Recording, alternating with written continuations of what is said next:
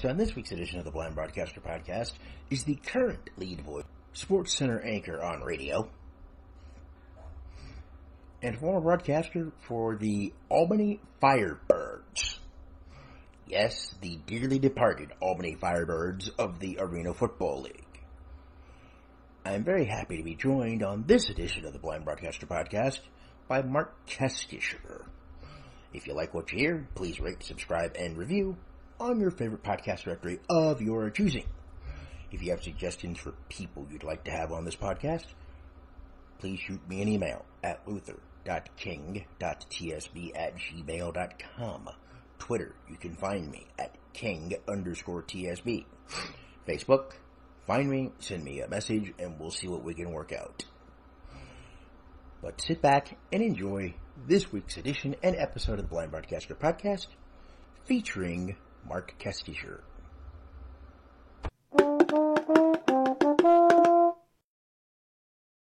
I'm joined on my podcast today by the lead voice of the NBA, who just came off of the bubble after being in the bubble, which felt like a lifetime, with PJ Carlesimo, Doris Burke, and the entire production team, radio side. I'm speaking of Mark Kestecher, who joins me. Mark, first off, thanks for the time. And number two, when did you know broadcasting was either for you or was broadcasting even on your radar? Luther, good morning. Thanks for asking me on. Thank you. I was probably in high school. You know, it even predates that. I'd say it was middle school. I used to go to bed, 10 o'clock at night, and I lived in a raised ranch, and I had the downstairs bedroom. Everybody was upstairs. I was the only one downstairs. So nobody was really paying attention to me when I would turn on my radio at night, and I would listen to the end of a ball game. And then invariably, a show like the Larry King Show, this is late 70s, early 80s, would come on. And then during a commercial break, I would kind of scan the dial, and it became, so interesting to me that growing up in Albany, New York, I could hear a station in Minneapolis or in St. Louis or in Cleveland. That fascinated me. And so I just loved the world of radio. But then as I got into my high school years and it was time to figure out what to do, I didn't really consider it, an actual job or one that I could attain. So what was I good at? I was good at math and science. And I decided I would be a chemical engineer. And that's what I went to college for. And within 2 years of chemical engineering studies, in which I was a very poor student, I was spending too much time at all the games at the Carrier Dome at Syracuse University and had many friends in the Newhouse School of Broadcasting, that I decided I was going to give it a shot, as incomprehensible as it was, at a very competitive school. I got a great internship and my career took off from there. Who was the voice of Syracuse at that time? Was it Dave Pasch, or was Pasch in the 90s after you had left? Pasch was in the 90s after I had left. Doug Logan was the voice of Syracuse, and what a voice. Holy mackerel. Nice guy, and I just wanted that job. I wanted to be that guy, and when I was first in broadcasting, I remember calling him or writing him. Again, remember, I'm a dinosaur, so this is pre-internet, early 90s. And I don't know how I got a hold of him, but he came on my radio show. John Sterling, who was is the voice of the Yankees, but had just gotten the job, to have those two guys on the other end of a phone answer and pick up and say, yes, they'd come on my show, was like the greatest thing ever. And I believe, if my math is correct, Sterling was doing the Hawks on TV and Braves on TV. So I don't think he was on radio yet. I don't think, unless he was doing, unless he was doing a talk show on WMC. I think this was post-Hawks, so this would have been early 90s. He got to the Yankees, and I want to say 89, I think. 89, I think it was 89. Right? So he was maybe 3 years on the job with the Yankees when he came on my show. So what was your show? Because was that one of your first gigs out of college, or did the talk show aspect come later? It was my first job was the Albany Patroons, minor league basketball, CBA. I did arena football, the Albany Firebirds. I did everything. Oh, I love the Albany Firebirds. Yeah, whatever sport there was, minor league in Albany, New York, I did. And then about 3 years in, those teams had left and I was just trying to find jobs. And one of them was at this radio station called WCDA. It was a small FM, and I befriended the owner, and I, you know, did some side work for him. And then part of the deal was, I don't think he could pay me. I don't think I made any money, but he gave me 3 hours a night airtime from 7 p.m. to 10 p.m. to do a sports talk show. And I did that for maybe a year or two before I went to the all news station and did sports at WPTR. But in that small time frame, that's when I had my quote unquote show. Were you doing the Albany Firebirds when they made the Arena Bowl, or did the Firebirds make the Arena Bowl after you had left calling the action for them? They made the Arena Bowl, I want to say 2 or 3 years after I went to Cleveland. They went, I want to say in 99.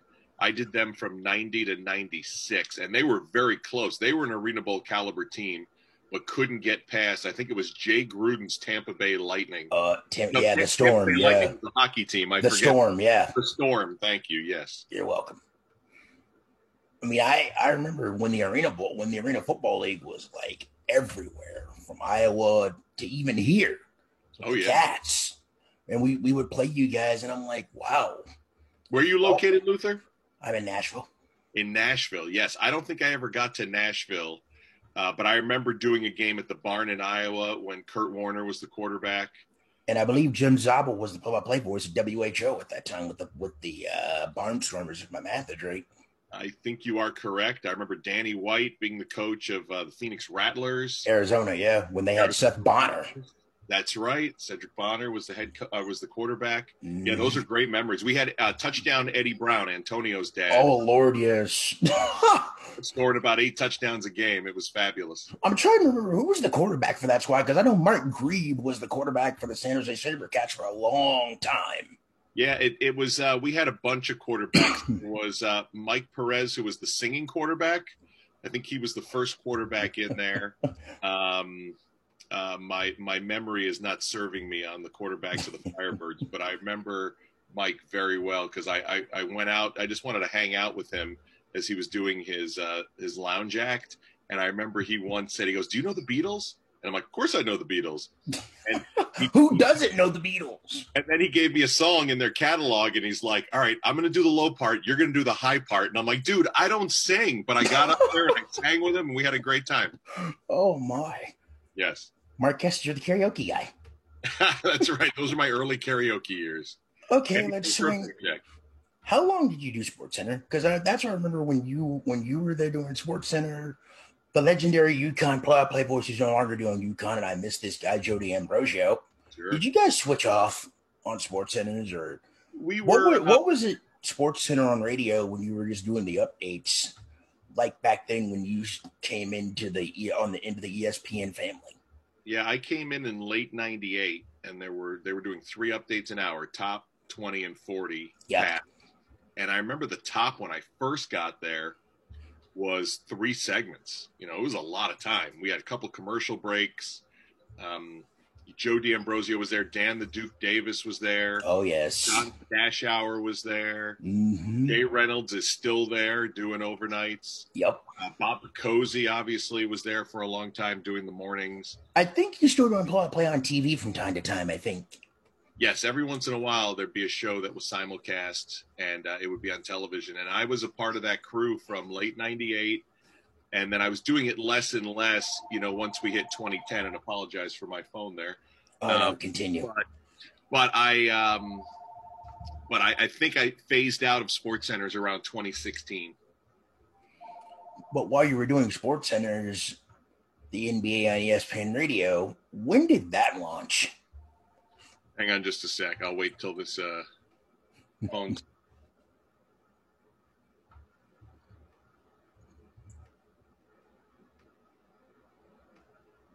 Okay. All right. I think someone's leaving a message. Yep.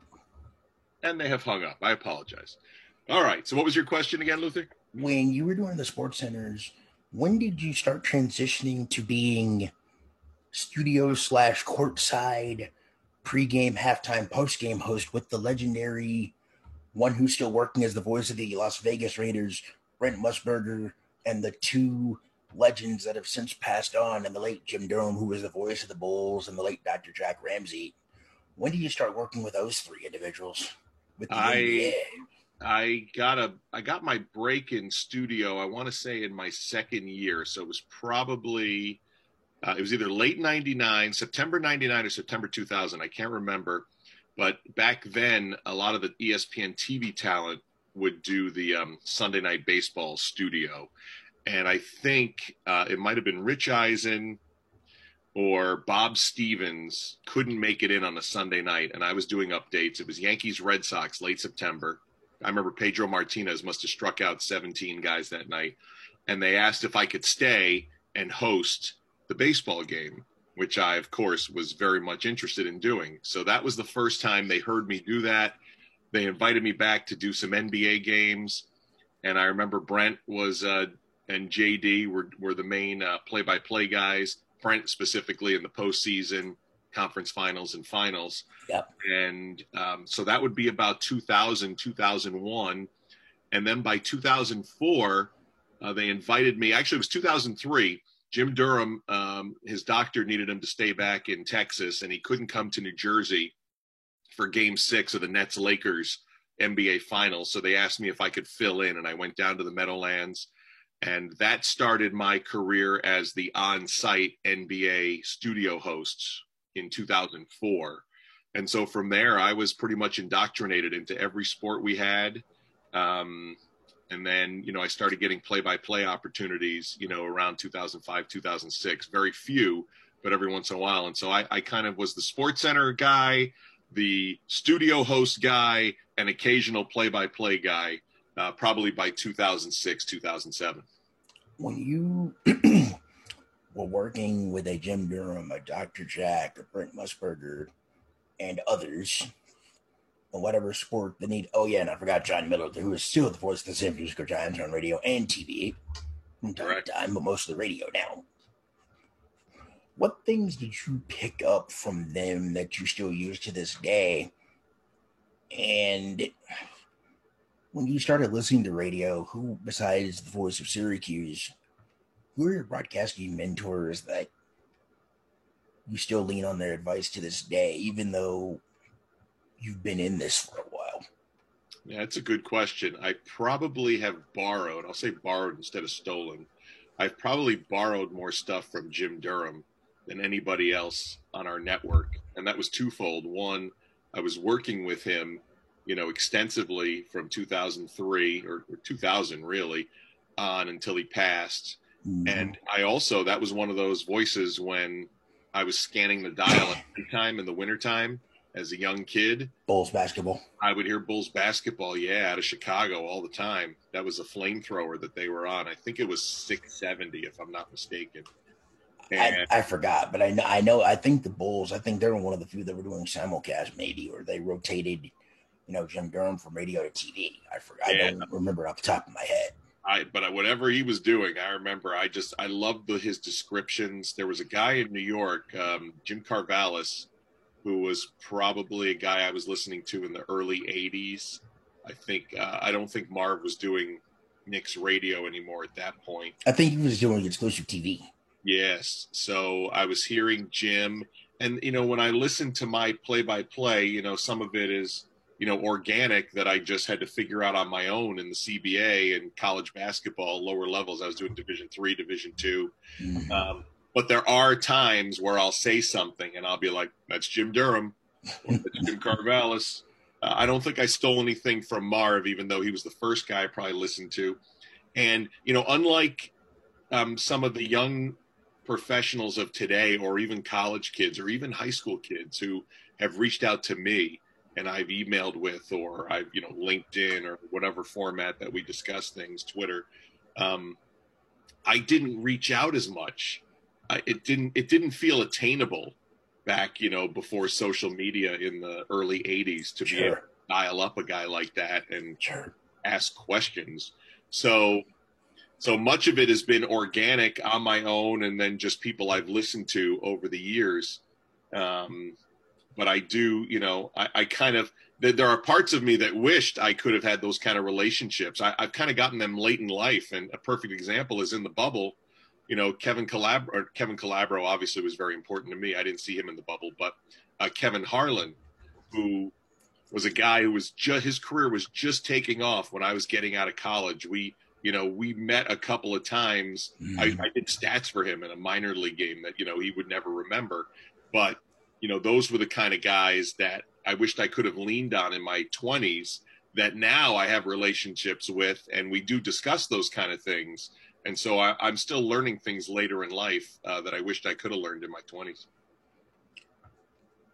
What was being in the bubble like, especially when you weren't sure if there was actually going to be a resumption of a season, but how did you keep yourself mentally sharp, even though you weren't sure, or any of us were sure in this new COVID 2020 thing on if there was going to be sports period, but for you with the NBA, how did you keep yourself mentally sharp, even though there were a lot of games that had to be played, a lot of things that had to be sorted out before the playoffs got underway, and those teams that were fighting for spots? I don't know how many games you guys actually did, like, pre-playoffs. We didn't do any. Oh, I'm sorry, the seeding games. We did a bunch. Yeah, we did a whole bunch of those. To me, that first game I did was there were two games on the first day, July 30th. Yeah. Game, which was Lakers-Clippers. I want to say Utah, and I can't remember who opened up, Toronto maybe. And I was a little nervous because there really wasn't a way to truly keep sharp. You know, you could turn on a game from March and go through it in your head, practicing in your hotel room, but It's not the same as turning on the, you know, putting on the headset. And just doing it. And doing it, and we also were restricted. You know, we were not only behind plexiglass, but we were the row behind the plexiglass that had, they built these booths. Best way I could describe it is you have plexiglass in front of you, and then every 6 feet, there was another piece of glass that was a 90-degree perpendicular closing off a booth between you and the person next to you. So when I was looking through those booths, we would sometimes get two panes of glass, you know, and distorted views. So it took a while to figure out, how am I going to be able to call this game with all of this stuff in front of me at weird angles? So there was not calling a game in 4.5 months. There was, you know, being 70 feet off the floor with crazy angle plexiglass. And I don't think you could really stay sharp. So the only way I stayed sharp in a different way was we did projects where we did our classic games that aired over, I don't know, a couple of months every Saturday or Sunday night, baseball and basketball. And I caught a few of those. Yeah, I was tasked with doing the 90s Bulls, which was in concert, you know, with the Michael Jordan documentary. Yeah. And for me, that was fun because as I was researching that, I'd go down these, you know, electronic rabbit holes of other NBA playoffs and finals. And so for me, it was a chance to, you know, sharpen up on the history of the league or things that I'd been a part of and forgotten about, you know, in advance of returning. But there really was no, for me, real way to stay sharp until we did it. And then I ended up doing 33 games. Sean Kelly did a handful. So we might have done 45, 50 games in the bubble. And by the end, you know, we had it down pretty good. Yeah, you had you, and it was basically you and PJ for, I think PJ was the only analyst, I think, that did almost everyone. I had John Barry for a little bit, and then PJ came in August and stayed the rest of the way, and then Doris Burke joined us for the conference finals and finals, which was a whole nother story, doing a three-person booth. That's what I was going to ask you the next question, like, because I'm like, because I know a two-person booth is a lot easier. A two-person, you know, radio broadcast with a you and PJ or Sean and PJ doing that. But then when you add a Doris Burke who's done, let's be honest, her career has taken off very well as a color analyst and a sideline reporter as well. But adding her to the mix, it felt like it added a little something extra to it. But how was it when you, PJ, and Doris, as the basic three-person crew handling on the radio side, the conference finals and the NBA finals, how were you guys able to, you know, make it work, even though it's probably you know, a task and a half to make sure that everybody is actually satisfied with their place in the broadcast. Yeah, I was. Since you're basically the traffic cop. Yeah, I was a little nervous because I did it once on television. Ironically, Doris was a part of a three-person booth that I worked on a television game. The radio's different, and I had been a host when Mike Tirico had a three-person with Dr. Jack and Hubie Brown. Mm-hmm. So I remember the machinations of how they did it. And that one felt like that one just flowed with those. And you know what happened great was early on they said, Jack, when Miami scores, you get first crack. Hubie, when Oklahoma City scores, you get first crack, and then we'll figure it out. So I had remembered that, as did our producer, Beth Faber, who would, you know, has been producing at ESPN Radio since the mid-'90s. And so that's how we started. And I have to say, between Doris and PJ and myself, there was a lot of nonverbal eye contact, hand contact. You know, people, we were 6 feet apart, so it was hard to, you know, reach out and touch somebody, but there was a lot of hand motioning. Yeah.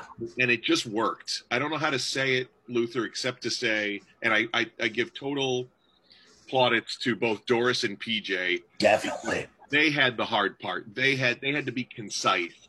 You know, my part, I could figure out where to jump in and jump out, but we were so good in game one that it was kind of dumb luck. And, you know, by game two and game three, we started getting a little long, and it took a toll on the play-by-play. We were late in the clock, so we sat around and discussed it before game four, and we said, all right, we need to tighten things up. And again, all credit to Doris, all credit to PJ. We found a second rhythm, and that's the one we kept the rest of the way. And having Doris was outstanding to bring her perspective. PJ with his coach's perspective, she leaned on that a lot. And I thought it went very well. All the reviews seemed to be good. When you're dealing with a former coach and a former point guard who's played the game, coached the game, and you being a play-by-play guy that has seen the game, called the game, been around it, when you're dealing with those, you know, aspects and try to make sure that everything just comes together, especially when you have a good producer like Matt Faber and then Tin Annan and everybody else that on the production side of things where you could still get the sound. How either easy was it or tough was it as a player? I got to make sure that the mix was good in your ear holes to make sure that it wasn't killing your ears so you could actually stand hearing the sound. Yeah. We have two outstanding engineers in Al Rosenberg and Bob White. And Al was with us for the seeding games. Bob was with us for the entire playoff run right till the end. And those two guys have the best mixes that I've ever worked with. And you know, technology now has allowed us to individually mix each person. So maybe I want a little more sneakers and a little more net return from Bristol, and maybe PJ wants less of everything, or maybe Doris wants less of me but more of PJ. And they could figure all that out. And I never had a problem with the mix. Maybe the first day Bob came because we had a switch from Al to Bob, and we made that adjustment quickly. But it was smooth. You put on those headsets, Luther, I swear you'd think there were 15,000 people. You took the headsets off and you couldn't believe that this was game 5 of the NBA Finals. Like, sure. Here, there's no sound. We're 5 minutes from tip. What the heck are we doing? And then you put on those headphones, and it was fabulous. So for you, like, how often have you gone solo since you, besides the minor league basketball and, you know, other sports before you actually got to the NBA? Like, how many times out of, you know, would you say you've actually had to do a game solo on your own? Since I got to ESPN, it would be zero. All my solo work was, you know, when I first started out in Albany, and I got a little bit of action in Ohio, but I think I had an analyst doing college football, Marietta College, down in southeastern Ohio. I don't think I've done a solo game since. That's not how they roll at ESPN Radio. Everything has a has an analyst to the play-by-play. The only time I'd be solo is if my analyst got sick, or in today's COVID world, if their line dropped, which I haven't had a chance to do a remote game yet, but they're coming for me. I'm sure I'll be doing a bunch of remote football games. So if my analyst line drops, that'll be my first solo game in a long time. So how do you keep so sharp, since you were saying football? When do you start doing football coverage, and how, now that you're done with hoop season, you still use the same game prep for, you know, football season as you would for basketball, or do you get a chance to kind of switch the throttle down just a tad, or is it still high intensity? You still have to do the same prep that you do for basketball that you would for football? You know, if I don't have my schedule yet, if I did, I probably would have started it the day I got home. I'm that maniacal with prep. So not knowing what I'm doing is actually a good thing for me. I've been out raking leaves and taking care of the yard, all the stuff that wasn't getting done while I wasn't here. So last night I got bored, and right here at my desk, I have the NCAA football changes. I've got the NFL rule changes all highlighted. So I went through all of my rules. I was watching the video rule book that the NFL puts out. You know, I was preparing myself without knowing what I'm doing next. So as soon as, you know, I might be doing studio for the baseball playoffs, for the World Series. I have no idea. I'm just waiting. So for now, I'm home. I just took a test for COVID-19 to make sure that, you know, my trip from Florida, I'm back and clean before I officially assimilate with the family. And assuming that test is negative, you know, we'll go about, you know, doing our usual stuff. And then I'll wait for the call. I don't know how long I'll be out. Will it be a week and then some baseball studio, or will it be a couple of weeks and then getting right into the football play-by-play? But as soon as I find out a matchup, I usually dive into the deep end and get right into it. What's it like working with the baseball crews, with Jon Sciambi, Dan Schulman, Chris Hamilton, or when you worked with John Miller and Dave Sue Campbell, and most recently past Joe Morgan when it was the World Series and the MLB playoffs? What's it like working with the baseball crews compared to when you're doing baskets and doing football? It's different. You know, it's a different preparation for the baseball guys. They're not morning guys. You know, they are, let's get to the ballpark 4 hours early, and that's where all the work gets done. So, you know, in basketball, we do a lot of morning production meetings, or we go to shoot around, and then you have lunch, and then you got the rest of the day to prep. Baseball's completely different. It's a 7:00 game. You know, you're going over to the park at 3:00. So your mornings are to yourself, your lunch is to yourself, and then you're behind the batting cage and you're getting stories, or you're in the booth and you're talking to other broadcasters. So to me, it's an unfamiliar prep. I love baseball, but it's not a sport that I do often. So when I am out there, great guys. I mean, Sciambi is about as nice a guy as it gets.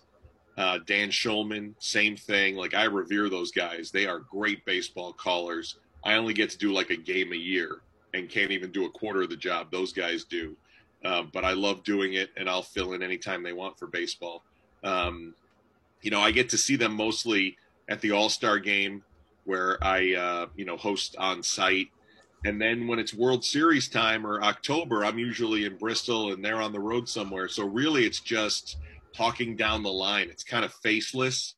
We'll chat for 5 minutes, maybe less, before a pregame show, so we can go over, you know, what we're going to do, record a few features, whatever. So my relationships with them aren't as good as my basketball and football relationships.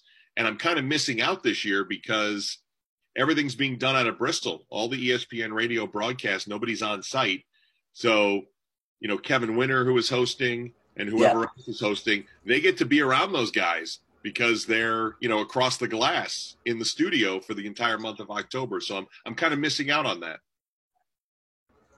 I've noticed the sound quality, even though they're not actually at a ballpark, they're picking up all the crowd noise, and yet they still sound like they're actually at the park without being at the park. And I still haven't figured out, you know, how the heck they were able to get that mix and so on and so forth, because here, I could be doing, you know, high school games here from my house.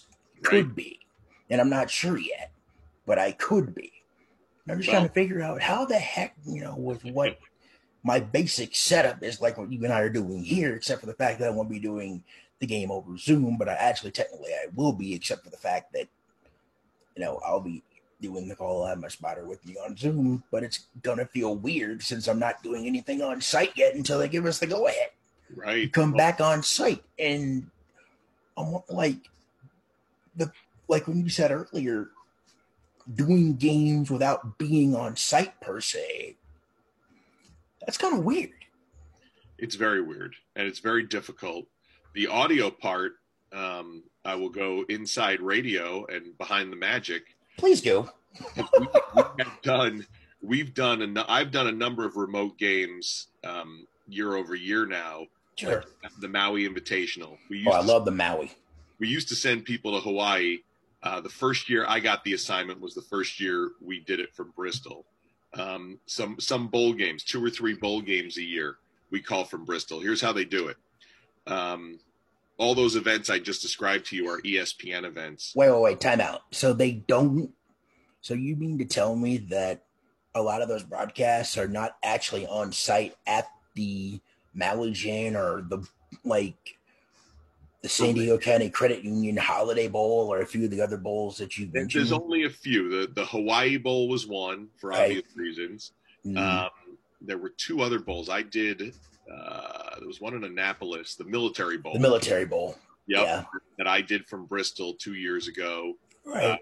I forget. There might have been one other. Most of them are on site, but there are 2 or 3 that are not. Okay. And you would not know the difference. Exactly. Because all those games are ESPN games. So we have access to, I'm told, 16 different channels of audio on the flight back on the satellite. And so ESPN television is aware this is a radio Bristol game. So they feed us nothing but nat sound, whistles, ref mics, crowd, everything. So when you put on your headphone, it is just like you're there. The only difference is it's 2-dimensional on a TV screen. And every once in a while, we get some bonus screens where maybe there's a camera shot at the bench or an all-22 where you can see everything happening on the field from an NFL Game Pass. Yeah, from a high camera position. So in some ways, it's easier to call because you're not in a bad booth in the corner end zone a million miles away. So there are some pros, there are some cons. Obviously, I'd much rather be at the game anytime in any bad position in any weather than calling a game from a studio. But that's essentially how you're listening to these baseball games, and they sound good. Yeah. There's nat sound coming from site off the satellite, and then we mix that into our play-by-play. And Dan Schulman and Jon Sciambi have, 50-inch television screens and some of them, I think there's not an all-22, but let's call it an all-9 high home. Or camera. 11. So they can see base runners. And that's, important. When you can't call baseball if you don't have that. I tried it the first weekend, and without having that high home look, you have no idea what the base runners are doing. Okay, I know we said a half hour, but I got it. Time goes so fast, Luther. Here, okay, I got to know this because I always ask folks how big storylines are, how big, numbers and stats are, since you said you wanted to be a mechanical engineer. How much math are you still using even though you didn't get the mechanical engineering job that you wanted? And also, when you're doing a basketball game or a football game or a baseball game, how deep in a wormhole of numbers can you actually get yourself? And can you actually get yourself too deep to the point of where you overthink it as a broadcaster? Yes. Yes is the answer. There are so many numbers available to us, not only in-game, but pre-game. We have something called the Sports and Information Group at ESPN, and they are churning out all kinds of stats, which are usually for the game prior, but can also lead into the game following. And there are many times at a timeout where, you know, PJ Carlesimo will ask me, do you think this is too much numbers? Because the one thing you have to realize is most of our audience is in a car driving, and they really just need time and score. That's the most important thing.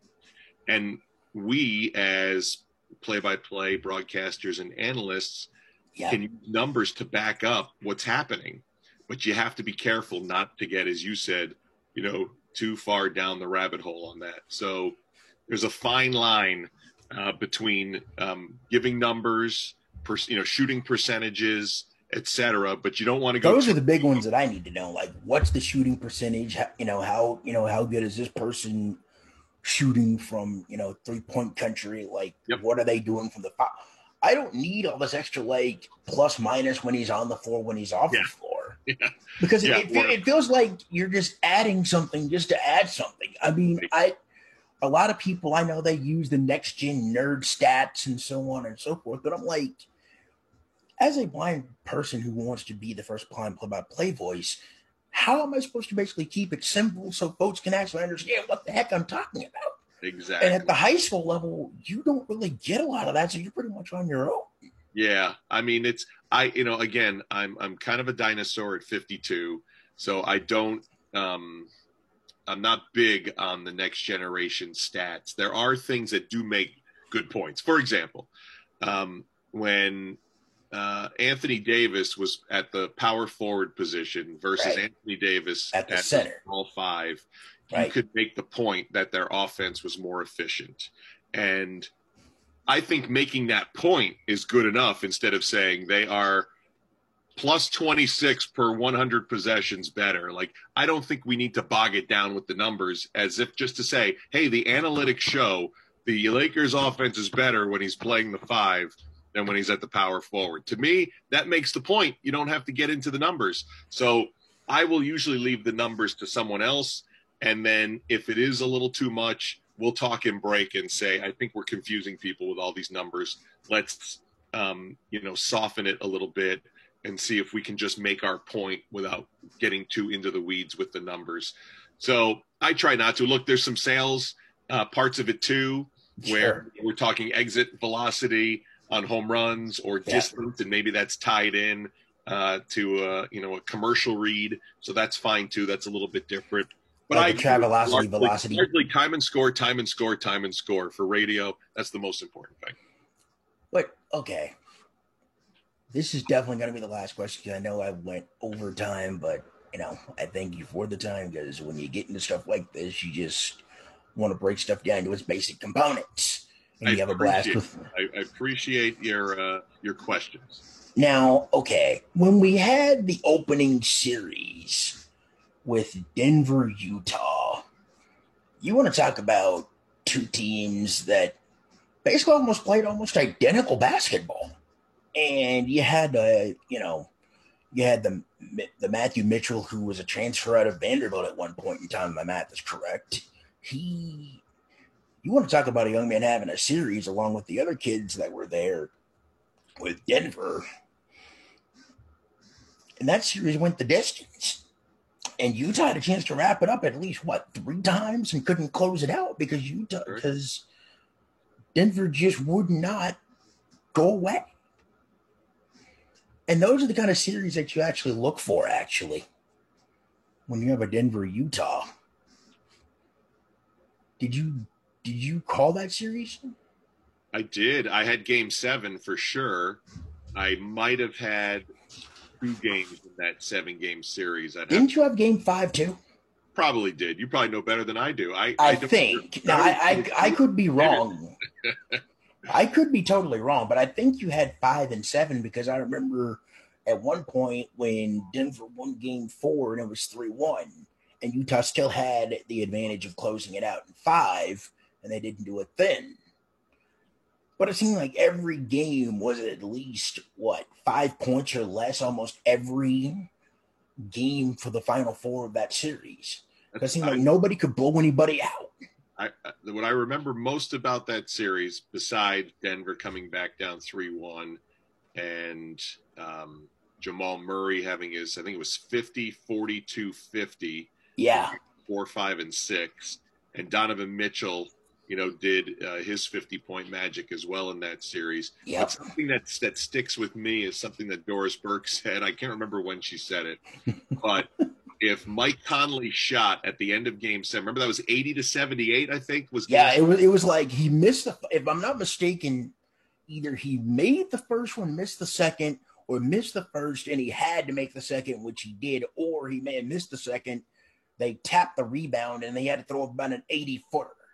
He got. I remember Torrey Craig went for a layup that he shouldn't have. They could have just ran out the clock. Sure. And he missed the layup, and it was Rudy Gobert, 90 feet away from the basket, threw it way ahead to Conley, and he had a good look at a three. Yep. And the ball went around the rim, halfway down, and kicked out the air. And I remember Doris Burke telling me weeks later on the air, because all we kept talking about was, you know, how good Jamal Murray was. So now we're in the conference finals. We're at the end of the conference finals. That's when she made the point. This was Lakers-Denver. Yeah. We talked about what a great postseason run this has been for Jamal Murray and Denver, and something they could build on for next year. But her point was, if Mike Conley makes that basket, that is the last time we have thought about the Denver Nuggets. And, you know, Jamal Murray doesn't have this big run. Jamal Murray doesn't take this step up as a leader. And the Denver Nuggets, I don't want to say are an afterthought, but certainly you're not thinking of them on the same level because they got knocked out in round 1 of the playoffs by the Utah Jazz. So that's the funny thing about, you know, best of 7 series in 4 series layers is, you know, we could be talking about Donovan Mitchell having one of the great runs, but we didn't because his team lost.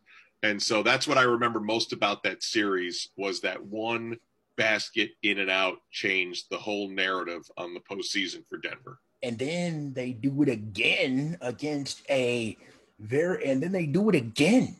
stacked Clippers team, which basically forced Doc Rivers to resign. And I don't know, you know, where the Clippers go from here. I don't know if they are in what we would refer to at the college level as rebuilding, if you will. But where do you think this league is as a whole? Where do you see, like, some of the old school teams like a Spurs or maybe Golden State coming back? And do you think the Rockets have an opportunity to get to the finals if they can ever figure out how to get out of the first or second round somehow, or even get to the conference finals and actually find a way to win it? Or do you think some of these teams that, you know, were flash in the pan won't be able to figure it out? Or do you think the league is better as a whole when you start seeing all these young players from all over the world step up and actually, you know, make a good account and showing of themselves? Yeah, there's a lot to unpack in that question, and much of it obviously will be decided on personnel, what happens, what changes are happening here, how is the season going to look for next year. But overall, and when will it start? I mean, Golden State's going to be back in the equation. Are they the powerhouse they were? No, because they don't have Kevin Durant. You know, they're a little bit older, but, you know, a healthy Curry, a healthy Clay, and Draymond Green's going to be something to be reckoned with in the West. Yeah, the Lakers, you know, assuming Anthony Davis, you know, signs the contract, which I can't see why he wouldn't. Sure. Just with he and LeBron and whoever else they put out there, they're going to be good. The Clippers are interesting to me because you still have Paul George and Kawhi Leonard. I don't know what Montrezl Harrell's going to do, so that affects their bench, and then we'll see who their coach is. But that was going to be the biggest thing for me. Do you think, depending on who their coach is, will determine whether or not George and Kawhi stay in L.A.? It's a hard question because if you asked me about Frank Vogel being the third choice last year, I might have given a different answer than what we've seen now. Sure. In retrospect, they're like, oh, it doesn't matter. So you know, if it's a Ty Lue or a Sam Cassell in L.A., they don't have necessarily the name power. Ty does. He won a championship in Cleveland. And Sam obviously is a player. But you just don't know what the value is because Frank Vogel's an outstanding coach. and nobody even gave him a chance to get out of November before Jason Kidd, that was the narrative, was going to take his spot on the bench if things got off to a bad start. So it's hard to tell, but I think Lakers, Clippers, Warriors, and Denver, and then Utah's right off there. Houston's the interesting part because, you know, Mike D'Antoni's system, it was great for the personnel they have. And whoever takes over Houston, what are they going to run? You know, you still have Westbrook and Harden, but you've got a small team that likes to shoot three-pointers for the rest. So, but when you get to the postseason, you really can't – I mean, you can't get away with that in the postseason because at some point they're going to find that there's going to be a team that they're going to run into that's going to shut down that three-point arc, and they don't have anybody in the post. They're going to just be able to pound that thing inside and get those Rockets in foul trouble. Yep, that was always the question with Houston is could this work? And the amazing thing was they were a Chris Paul hamstring injury away from being in the finals 2 years ago against Cleveland. And they might have been favored in that series. That was not, you know, a great Cleveland team. But, you know, they still had LeBron, obviously, and they still had some good pieces. But that would have been fascinating if that was the closest that Mike D'Antoni was ever going to get to an NBA championship. But we'll never know. Where are the Spurs in this equation? Because it seems like they've fallen off, but it seems like they have some talent trying to make it with that team. They do. They have a couple really good young guards. They've got some pieces. I know, you know, LaMarcus Aldridge is, you know, on the backside of his career. Yep, he's getting up there. You know, DeMar DeRozan, I don't know how much longer he stays in San Antonio. I don't know how much longer Greg Popovich coaches the Spurs. You know, they're a team that didn't want to bottom out. And, you know, I think that's great, you know, that they didn't just completely tear it down and start over again. But I don't know, outside of, you know, getting some more personnel in there, that they can compete in that stacked conference. You know, right now, look, that was the first time they hadn't made the playoffs since what? God knows how long. I mean, when you have a Duncan, a Parker, you know, when you had those three, Popovich, you knew he could pencil those three in, and then whoever else he put around them, it was going to work because you had a steady point guard, you had a steady small forward, and you had a guy that could play either at power forward or at center. You knew what you had with the with that team that played the fundamentals of basketball. You knew what you had there. Excellently coached. They bought into the system. There was a culture there that's, you know, not that far off from what they're doing in Miami. And it was a machine.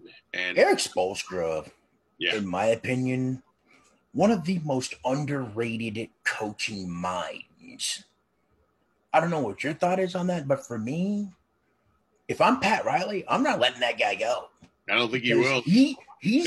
He's got something there with a Jimmy Butler, and other guy, and a Bam Adebayo, a Tyler Hero. Those guys and whoever else they decide to, you know, bring on board, that team has a chance to stay around for a minute. Oh yeah, and to your first point, Eric Spoelstra is one of the finest coaches in the league. What they did, not necessarily to get to the finals, but once they were compromised by injury, and see, so they got better. They changed. They morphed. They figured out how can we adjust, and all the adjustments that they made worked. Yep, they got better. They did, and look, Jimmy Butler shouldered victories. There's no question about that. They had, you know, all-world performances in their two wins. But just how they, you know, switched up their defense. Well, they went heavy zone one game, less zone the next. Yep. How they utilized, you know, Butler off the ball one game versus the next. Like they, you know, he's very good, and his coaching staff is very good. And believe me, Pat Riley is still involved of, you know, the discussion to say, hey, why don't we try stuff this way? And that team, you know, look, they were a young team that had no business getting as far as. No. But they did it, and they took out the big bad Milwaukee Bucks, and they blitzed out Indiana early. The Pacers were a good team, and then Boston. That was a tough series. I was surprised on that series on how when Boston, you know, fell behind in that series. It just seemed like Boston could never recover. Yeah, but that was all Miami. I mean, that series was built for Miami. Oh yeah, there wasn't a big presence. It was a rearview mirror game. It was a mirror game, and they won the matchup. And then the Lakers are just so big at so many important at all the positions, not just important positions. You had guys coming off the bench, that were 6'6", 6'5", that were into passing lanes and played great defense. So that was a really tough series. And without those two guys at the first half of game one, it could have easily been a 4-game sweep. So for them to get it to game six was really a testament to the players and the coaching. Where do you see the Celtics and where do you see the Bucks after being just basically embarrassed in the postseason bubble? Like those teams in the East, and I forgot the Dallas Mavericks, who also made the playoffs this year. Yeah. They've got a very special young man in Luka Doncic. But after that, it's like they need more pieces around him to make it work. Yeah, I liked what Dallas was doing, and hopefully Porzingis will be fine coming off his surgery. Yeah, I hope so too. And I like Seth Curry; he's kind of found the spot himself. Tim Hardaway, that turned out to be a really good trade. So I think Dallas again, stacked conference. I don't know. Rick Carlisle. Yeah, a great coach. I don't know. What their prognosis is in that conference. In the East, Milwaukee's got good parts. I don't know why they have hit stumbling blocks. I think it's, Giannis just needs to continue expanding his game, which is unbelievable to say for a guy who's now a 2-time most valuable player. Exactly. And that's stunning to me unto itself. But in a 7-game series, he's got to figure out a way when teams are just going to collapse on him, that there's going to be other guys that are going to have to shoulder the load more than just Middleton. That's been, and Eric Gordon. Eric Bledsoe. Yeah, Bledsoe. Yep. And look, they've got some really good pieces. They got George Hill as well. Yep. The biggest thing for Milwaukee right now is just figuring out what their long-term standing is with Giannis. He's always said he wants to stay. I hope he does. He's got a chance. He's got a chance to do something in Milwaukee that hadn't been done in God knows how long. He does. And look, you could say the bubble experience was tough on Milwaukee. They were the team that had the wildcat strike and were very involved in what was happening in Wisconsin. Yeah, so you could say it's a convenient excuse, but I do think it was something that was also taking away from their 100% focus. So you do it. You play these games in a more traditional setting with the same team. Maybe I think Milwaukee gets to the finals. Maybe they go to the Eastern Conference final. Maybe not the NBA finals, but at least back to the Eastern Conference at least. Correct. And I think, look, Boston has some decisions to make. I think Gordon Hayward has a decision to make first. Yep, he does. And, they're sitting pretty anyway with young players. But why would he want to leave the guy that coached him, Brad Stevens, when he was at Butler? I don't know, unless he just wants to go home to Indiana. I don't know why he would leave. It doesn't seem like it's on my radar that he would leave, but would he be a fit in Indiana if he decided to go home?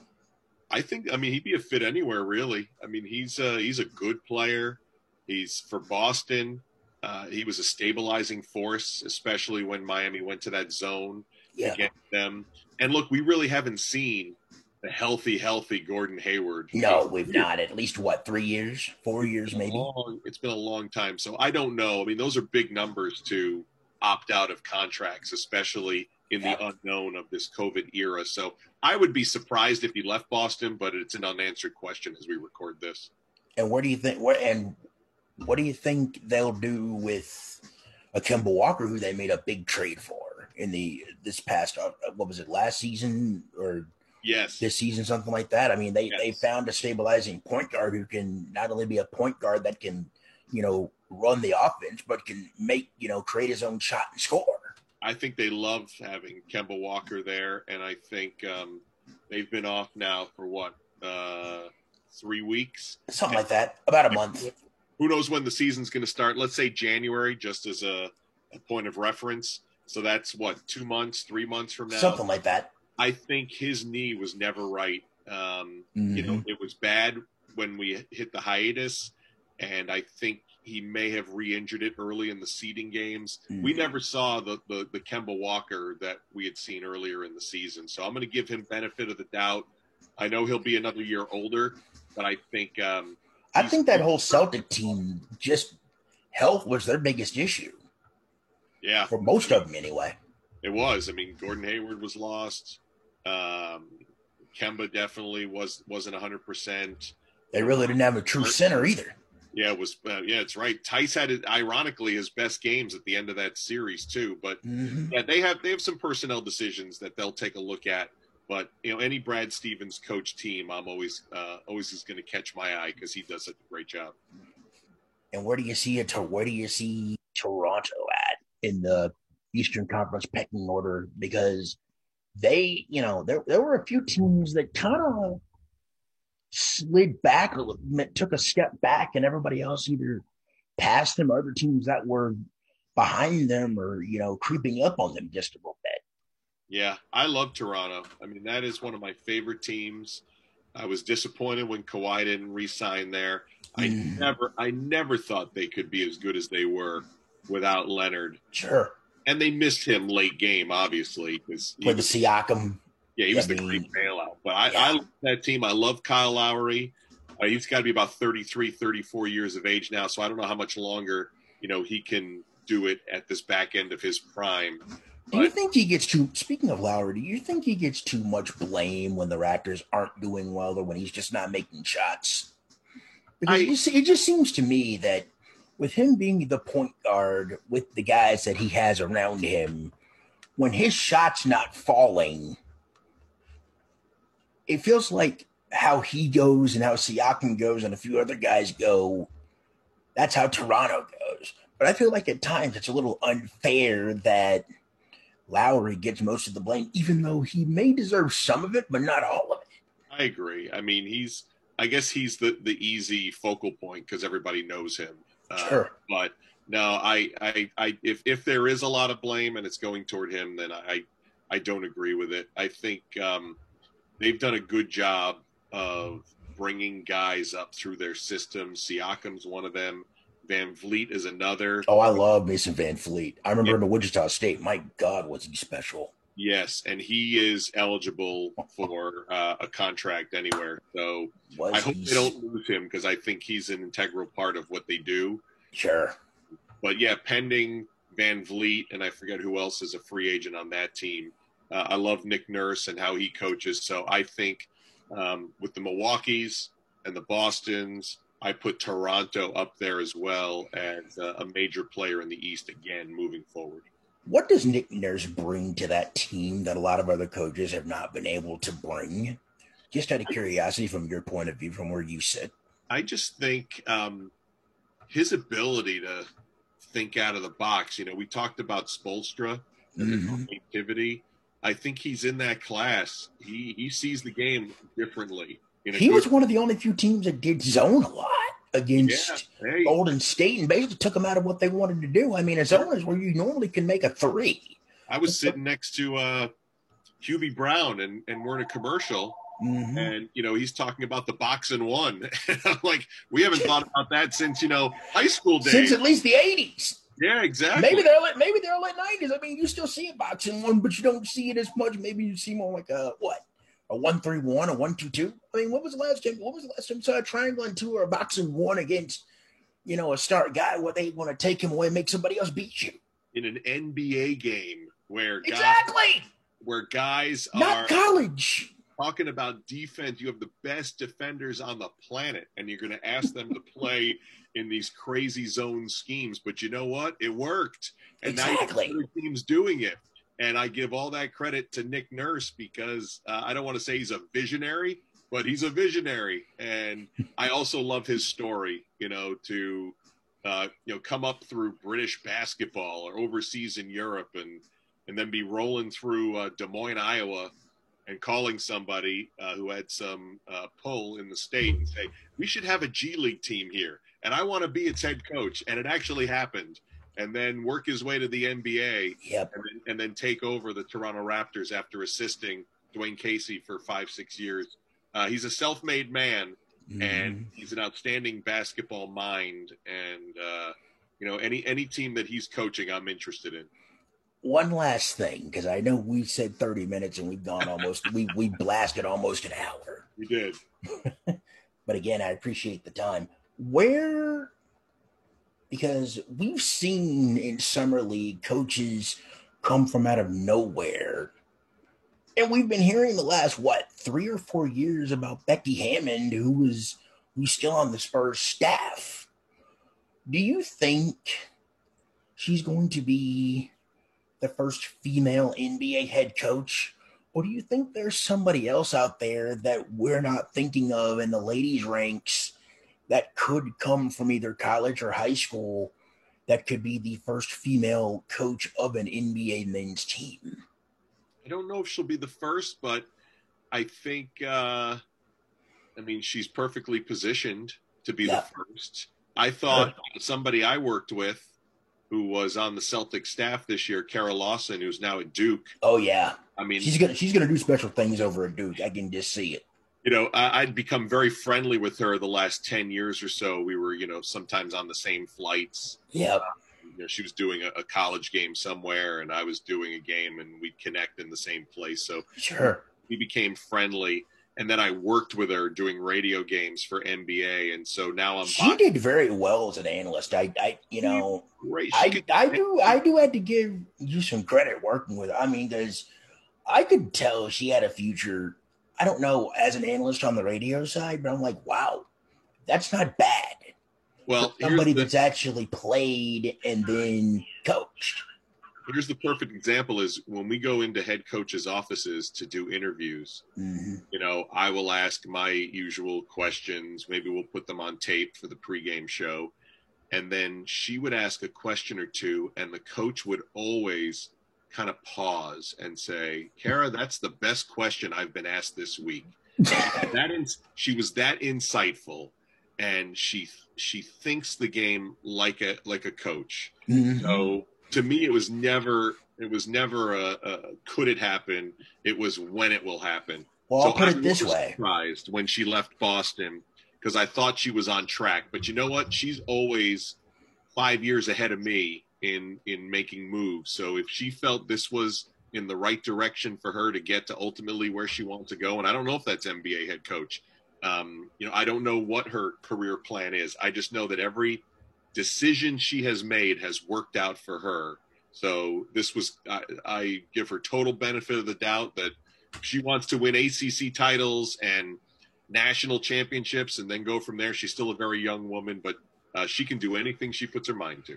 I'll put it this way. When you were coached by a legendary head coach, that kind of gives you a pretty good idea of, you know, what she was able to do at Tennessee under the legendary Pat Head-Summit and what she's used to carry herself into this coaching profession now as the head coach at Duke.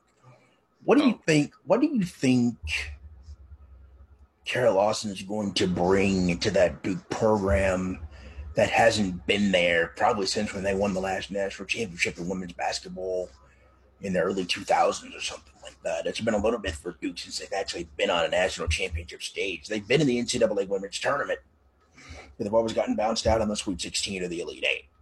Yeah, well, she's going to – the first thing is everything you mentioned about the late Pat Summitt. She brings all those lessons. She brings instant credibility.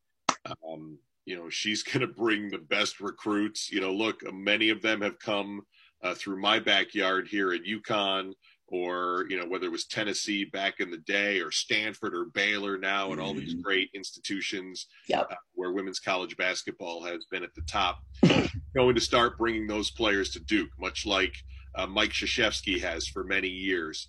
And Duke's got a pretty doggone good men's class this year, too. Yeah, they do. Every year, it's always you just keep adding really good players. And so she's going to do that, but even more than recruiting and even more than winning, which is going to happen. Oh, yeah. Is, you know, she is going to, when she comes into your living room and your daughter is going to go play for her, you know, you are going to have growth in those 4 years that you're there. You're going to grow into an unbelievable professional woman, whether it's in the profession of basketball or in any other profession at that fine institution. And that's what she's going to bring. It's an honesty. It's a winning culture. I can't even describe, you know, how awesome it is to, you know, just discuss things with her, because she sees things 2 and 3 moves ahead of what I see. And that's what you want for someone who, you know, is in charge of molding 18 to 22-year-old minds. She's a great person. Kind of like a Bill Self-Contained is what he does every year with his men's basketball team. He may not get, you know, the 5 stars, but he'll take a 4 or 3 star and get the best out of them, probably even more than what they could even get out of themselves. Yep. There's a lot of great coaches across the country, and that's always the trick, you know, is to take what you are given, make them better as people and as players. And, you know, I haven't been around the college game as much as I've been around the pro game, but I know every college coach that I've worked with, you know, they've always, the most important thing to them is how their players have turned out as human beings beyond basketball. And that's what makes them most proud. Same thing with Nick Saban in Alabama, Dabo Swinney at Clemson. Nick Saban will be on the sideline this weekend for the Georgia game. But, you know, in all the sports that you and I have listened to, or, you know, at the highest level that you are now, what I'm striving to reach at, you can just tell the coaches and players that, you know, have been taught well and have learned well, because they use those lessons in their lives after the sports that they play. Oh, there's no doubt. I mean, that's, to me, you don't stay at that level for a long period of time unless you have taken lessons from many people. You know, there's no that 1 or 2 or 3 head coaches or assistant coaches on your way up the ladder. And same thing in broadcasting too. I mean, if you don't learn those lessons from those who have done it before you, you're kidding yourself. You really failed. You've failed. It's almost impossible to, you know, to stay at that level for any appreciable amount of time unless you have absorbed, and not only that, but you give back to the people who are coming behind you. And that's, you know, it's a big cycle, and if you complete that cycle, you've had a pretty good career. It's like the Lion King in the circle of life. That's exactly what it is. Everything has to die for something new to come alive. That's right. Sadly true. The broadcasting career will end someday, but hopefully I have spawned many others in just some small way before my microphone is extinguished. So you're not sure what's next, but whatever you do next, I will be listening and hopefully learning, because that's why I do what I'm trying to at least do here, and plus what I'm trying to do with what I'm wanting to reach. Good luck with your career. I appreciate getting to spend a little time with you. Keep it up. I encourage you, you know, just do as many games as you can. I know you're overcoming unbelievable obstacles, but you're already doing a fine job from what I can see, and your inquisitive brain and mind is a huge part of that. So just keep it up. Cassie, thanks for the time. I mean, I know we said 30, but, you know, when you get a good conversation going in different sports and different things, and, you know, it's going to go over an hour, especially when you have when you want to know things. And I'm like, I've always wondered how it was like working with the Brent Musburger, a Jim Durham, a Dr. Jack, and so on and so forth. Because I've listened to those broadcasts, and I'm like, what is it with a game day host? And then when you took over, moving from the, you know, hosting chair to the number 1 chair, especially taking over for a legend, that probably was the hardest thing for you anyway. It was. And you know what made it easier? And I think this is good for every broadcasting hopeful out there is, and I know you would agree, it's preparation and opportunity. We always Ranch Rickey say that, right? Way back in the day, that luck is the crossroads of preparation and opportunity. So you never know when the opportunity is going to come. You can't control that, but you can sure as heck control the preparation. And my whole broadcast career, I may not have known it at the time, but every time I got a chance to call a game or envision myself, it was your classroom. Being in the position that those guys were in, I knew that when my number was called, it was never a hesitation. It was never nervousness. Sure. It was, I can do this. Please give me a chance. And when they gave me the chance, I didn't have to worry about it because I knew I could do it. And that's all because of I was prepared for years and years and years and years. And so I always tell everybody, reps, reps, reps. Keep calling games. It'll get comfortable. You'll move up levels. And then when your time is called and that opportunity hits, you will be prepared, and it's more than luck. Do you think some people sadly think they can just do this, just put a headset on, and then when they find out, whoa, this is a lot more tougher than I thought? Do you think sometimes some people have too much bravado and think they can do this and just put a headset on with 5 minutes before game time without doing any notes or anything like that?